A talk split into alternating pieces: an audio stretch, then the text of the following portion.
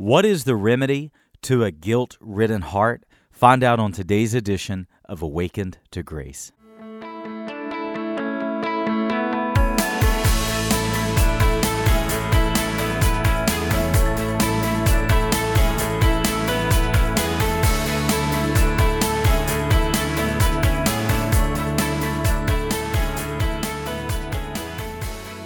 Today is the conclusion of what has been a great series called Emotions That Destroy.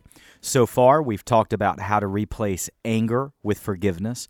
We've talked about how to replace greed with generosity, how to replace jealousy with celebration.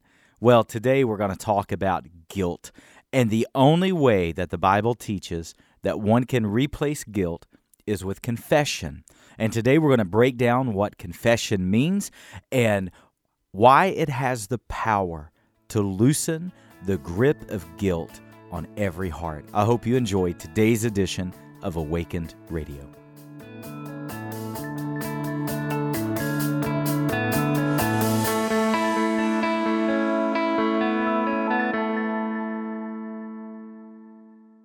And today I want to talk to you about the emotion of guilt.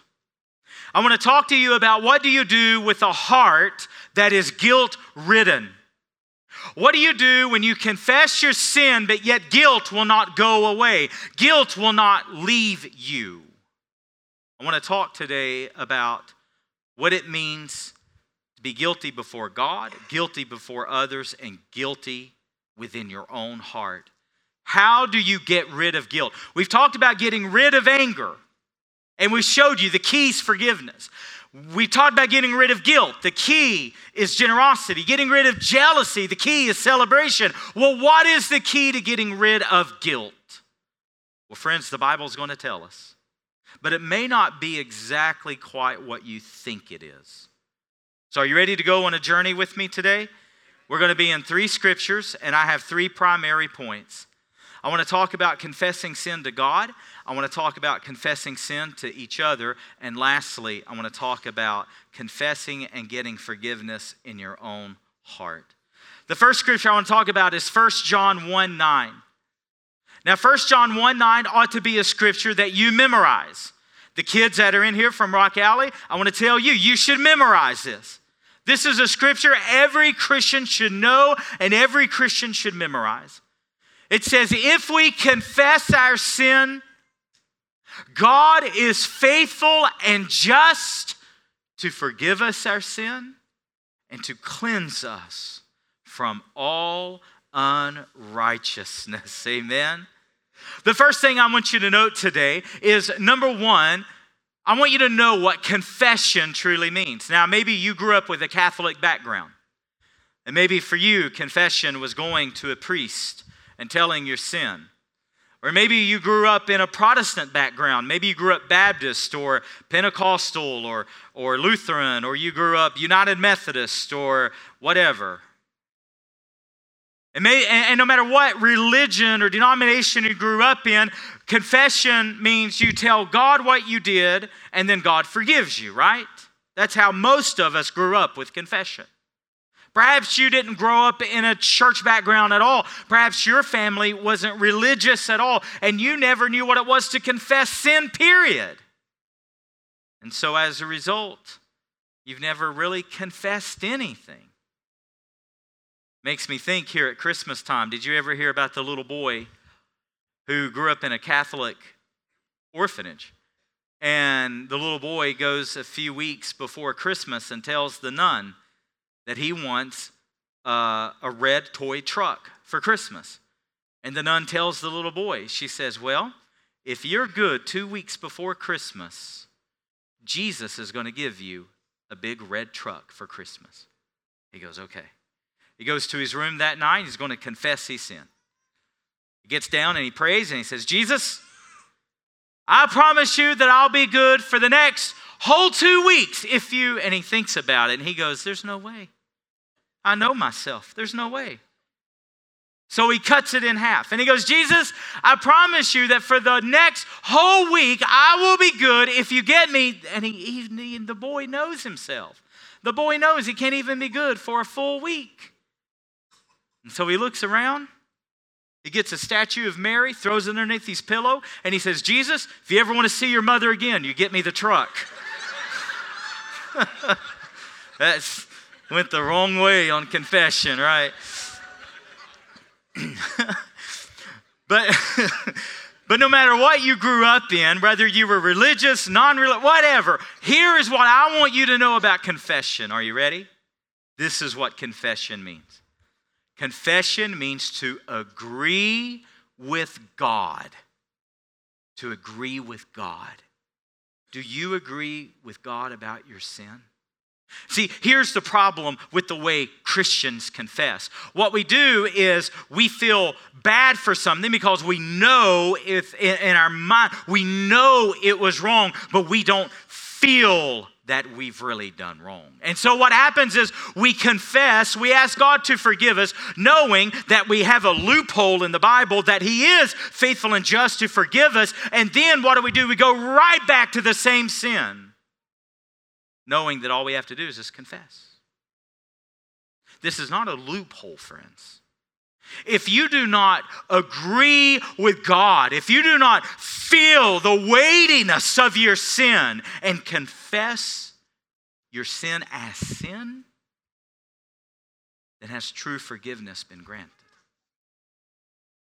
So I want to challenge you today. How do you think about sin?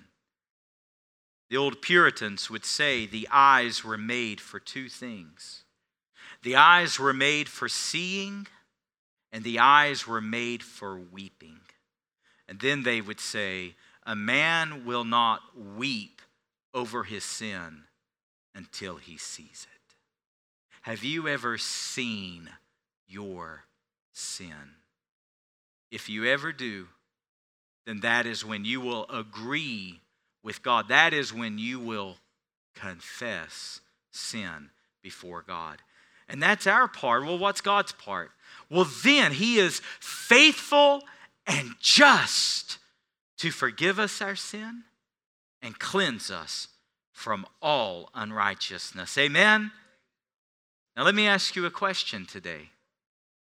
What do you do when you confess your sin to God, but the guilt doesn't go away? Can I propose to you a second step? Could it be that you need to confess to the person that you've wronged? Go to James with me, James chapter 5, verse 16.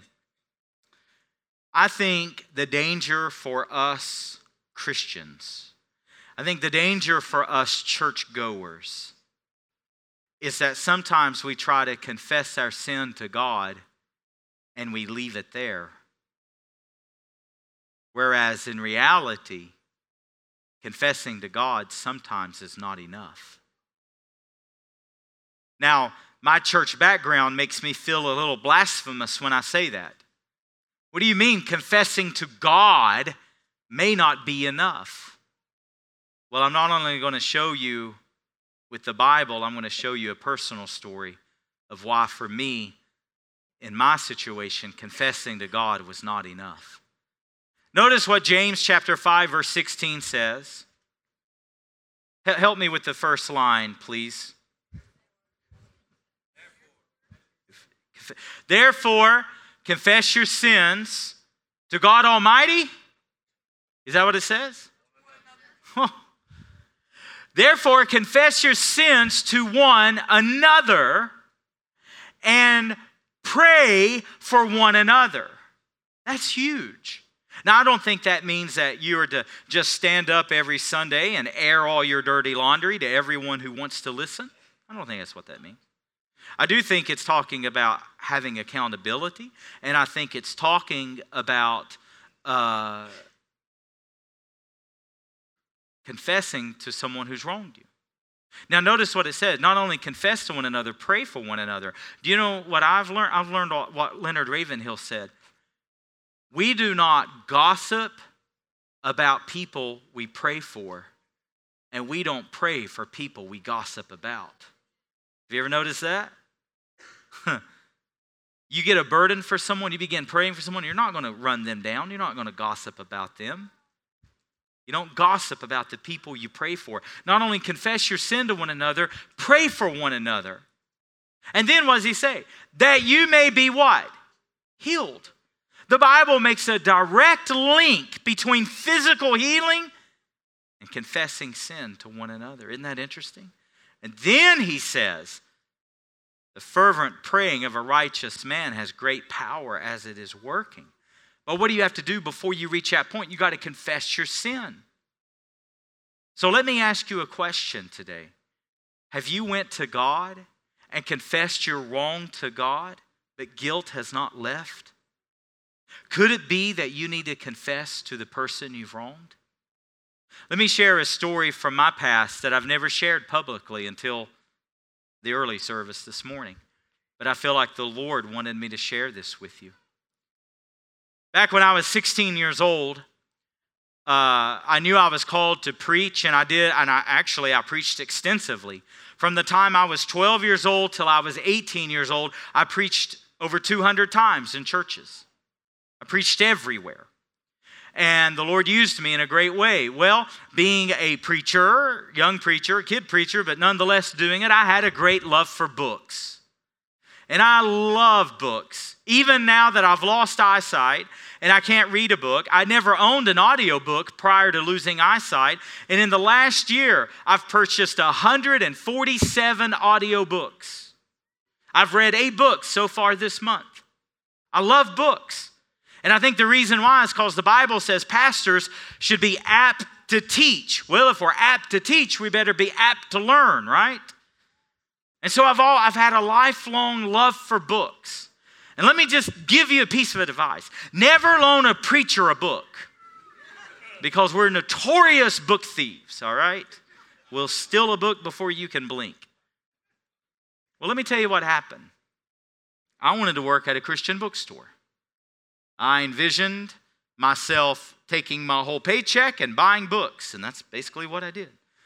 And I was 16 years old, and I went to Anchor Bookstore and I said, I'd like to apply. And they said, Well, we're sorry, but we don't hire teenagers, it's against our policy. So, what did I do? I asked them to pray about it. I said, I think I'd be a good fit for you. Well, guess what they decided to do? They prayed about it and they bent their own rule and they hired me at 16 years old. And let me tell you, I was a terrible employee. They should have never done it. I worked from four to close by myself. Yeah, I'm just a kid. And uh, my manager comes in one night unexpectedly. She never came in. And she came in one night unexpectedly and she's talking to me, and I'm a little nervous. And all of a sudden, two pencils fall out of the ceiling. I had stood there and sharpened like 20 pencils and would stick them into the tile ceiling and just throw those pencils. I was a horrible employee. Anyway. Well, we got big discounts on books, right? You know, basically the owner's cost. So I would buy books all the time and I'd buy music and all this stuff, and I just loved it. Well, there was one Christmas, and, uh, you know, I'm 16 and and I get some books and I didn't have the money to pay for it. And I took those books home and I told myself, I said, when I get paid, I'm going to pay for all those books. Well, guess what I didn't do? I didn't pay for them. And then I thought, well, okay, when I get paid in two weeks, I'll take care of it. And guess what I didn't do? And then I said, well, and you get the point.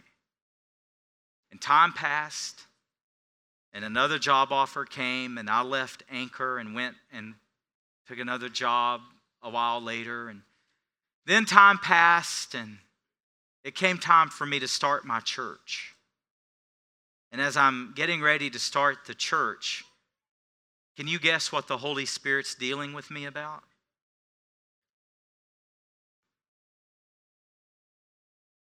But you know, Christians have a way of justifying things, don't we? I'll, I'll, I'll confess my sin to God. If I confess my sin to God, He's faithful, He's just to forgive me my sin, right? I found a loophole, right? And time passes. And all the while, the Holy Spirit's dealing with me. Chad, you need to make this right. Chad, you need to make this right. So much time goes by that by now I can't even remember what I took. I don't remember the amount. But The Holy Spirit won't leave me alone. More time passes. Boy, doesn't, have, doesn't time have a way of doing that? And all of a sudden, Anchor Bookstore closes. And then I was like, there went my chance to make this right. I should have went before they closed and made this right. But the guilt didn't leave. But see, I'm confessing it to God. Isn't that enough? You know what Jesus said in the Gospels? Jesus said, when you go to temple, in our context, it would be church. He said, when you go to temple, before you make sacrifice, if you have wronged someone, leave your sacrifice, go make it right, and then come back and then make your sacrifice. Isn't that interesting? You know what Jesus would say to us in our culture? Before you come to church and worship God, go make it right with someone else and then come and worship. And I ignored that. So the guilt wouldn't leave me. And then you're not going to believe what happened. I'm at the cancer center one day praying with people, with Pastor Phil and his team. Guess who I run into? I run into the wife of the owner of the Anchor bookstore, and she's dying of cancer. And she asked me to pray for her. You have any idea how hard it was to pray for her, having that guilt lodged and having heart disease? And still, my pride, I didn't confess. Well, finally, I come to terms with it's not enough to confess to God. I need to confess to Jim. He lives out of town, but I called him up and I said, Jim, can I meet you for breakfast? And he said, Sure. I meet him for breakfast. Actually, we meet at the Lynn Garden restaurant. And he's all excited. Chad, I hadn't seen you in so long. Chad, I'm so proud of you. Chad, I'm so proud of the man of God you become. I'm so proud of your church. I'm so proud of all that you've accomplished, and all the while. And I know why I'm there. I'm there to confess that I've wronged him. And after he says all that, I say, Jim, there's something I got to share with you that's ate me alive for years, and I'm so sorry I've waited this long. I said, Jim, I've wronged you, brother, and I stole from you. And I had an envelope of cash. I can't remember how much I took. I can't remember what the dollar value was. But I aimed high and I added interest to it. And I handed him an envelope full of cash. And I said, Brother, I want to ask you to forgive me. I was amazed at his reaction. I didn't tell him how much was in the envelope, and he didn't even look. I had eyesight then, so I could read his face. And he explained to me, he said, Chad, I don't care how much is in this envelope, brother, I gladly forgive you. And you know what disappointed me the most is that I allowed the devil and I allowed my pride to steal years of blessing out of my life. What did my sin prohibit God from giving me? What did my pride block of the blessings of God? And the forgiveness that was mine that day could have been mine years ago had I made it right. You know what amazed me about that day? Is after I confessed to my friend and I confessed to my brother and he forgave me, you know what happened? Guilt let go of my heart. Gone. I can share that story today, not worrying about what you'll think of me, because I know I'm right before God. And now I know I'm right before my brother. Amen? And there's no guilt whatsoever. I hate what I did. I hate even worse that my pride kept me bound for so long. But now that it's on the table and it's out of the way, let me tell you, the devil does his best work in the dark. And when you let the light of God's word shine into your heart, and when you let the light of God's word illuminate your life, He has no other card to play. And now, when he comes to me and says, Chad, you ought to feel guilty, I go, you know what? I've confessed. I've agreed with God. I've agreed with Jim, and it's all under the blood, and I don't feel guilty an inch now. Amen? So, my question today is Are you in the same boat that I was with Jim? I had confessed to God hundreds of times. Every time the Holy Spirit convicted me, I confessed. But was that enough? Not according to the Bible. According to the Bible, I needed to go to the one that I had wronged and make it right. Do you today? Is there a sibling that you need to make it right with? Is there a neighbor you need to make it right with? Is there a former employer or employee that you need to make it right with? Lastly, go to 1 John chapter 3 verse 19 and 20. Now, if I have confessed my sin to God, I can be confident that He's forgiven me.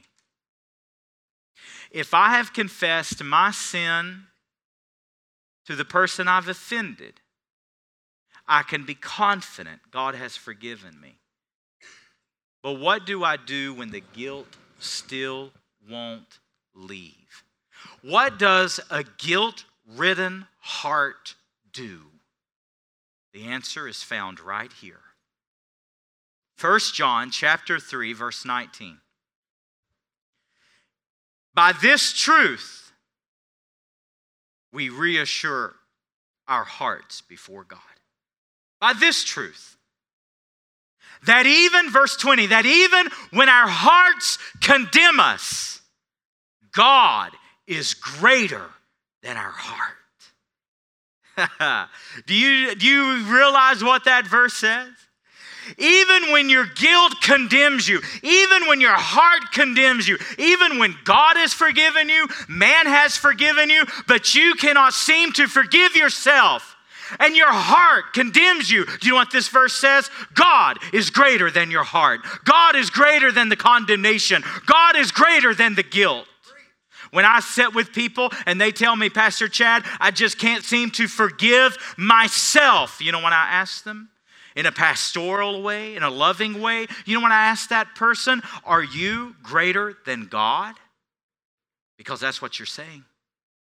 When you cannot forgive yourself, you're saying, I am greater than God's love. I'm greater than God's forgiveness. I'm greater than God's mercy. I'm greater than God's compassion. Are you really greater than God? Is your sin greater than what God can truly forgive? Absolutely not. So today, if your heart is guilt ridden, I have three simple questions to ask you. Have you confessed to God? Have you confessed toward your brother or sister? Have you confessed to yourself and forgiven yourself as God, for Christ's sake, has forgiven you? Your sin is not greater than God's forgiveness. As a matter of fact, the Bible says, where sin abounds, grace does much more abound. Do you know what the word picture there of that is in the Greek? Waves. Waves of an ocean. That where there are waves of sin, there are greater waves of grace. So, have you been forgiven today?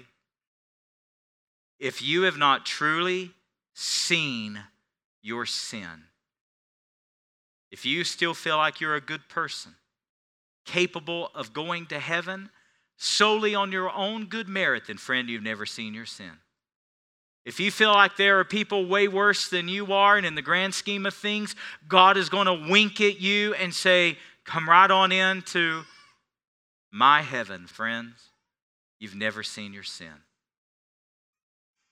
Have you confessed? Have you agreed with God concerning your sin and your offense? Secondly, have you confessed to man? Have you gone to the people you've wronged and said, Please forgive me? If you owe someone, have you are you actively restoring that? Are you actively going to that person and making that right? Many of you know Sadie and I had a print store, and the man that I was leasing the print store from, when I left and, and we closed the business, I left owing that man some money. And this spring, I took him an envelope full of cash and said, Brother, I owe you this. Do you make right what in our sin, in our flesh, in our humanity, in our mistakes that we've made wrong? Make it right today. And I'm telling you, guilt will lose its grip upon your heart. And lastly, have you forgiven yourself today? You know my favorite phrase of 1 John 3:20 and our guys can come. I'm going to close with this. My favorite phrase of 1 John 3:20 It's glorious that God's greater than our heart. Even when our heart condemns us, God is greater. I love that. But you know what my favorite phrase is? It's that last phrase. And he knows everything. Friends, he knows everything about you. Every mistake, every blunder, every offense, every wrong, every sin, every jealousy, every anger, every greed, every envy, every resentment, every guilt. He knows it all. And yet he still offers. Confess and I'll forgive you. He's faithful and just to forgive us. I don't want to use that as a loophole. I want to use it as a means of grace. And I want to take it serious in my life. I don't want anything. Let me tell you, when I was reading Revelation this week, and when I got to the end, and that new Jerusalem that's going to come down, that city that is going to be built by God, those four gates made of pearl that they are never going to close. Hallelujah. But let me tell you, my friend, let me warn you no vile thing shall enter those gates. See, I know my sin. I know my sin. That phrase made me shudder and say, Jesus Christ, may no vile thing be in me. Have you done that today? Is there forgiveness that would keep you out of heaven? Unforgiveness, I should say that would keep you from walking through those gates of pearl. It's not worth it, my friend. Your pride is not worth it. Crush it today. Take the word of God and crush your pride and confess your sin and be clean this Christmas. Be the cleanest you've ever been because of the blood of Jesus Christ. When we enter that city, the Bible says, We who have washed our robes in the blood of the Lamb. Don't walk out those doors without doing that today. Let's stand today, our heads bowed, our eyes closed.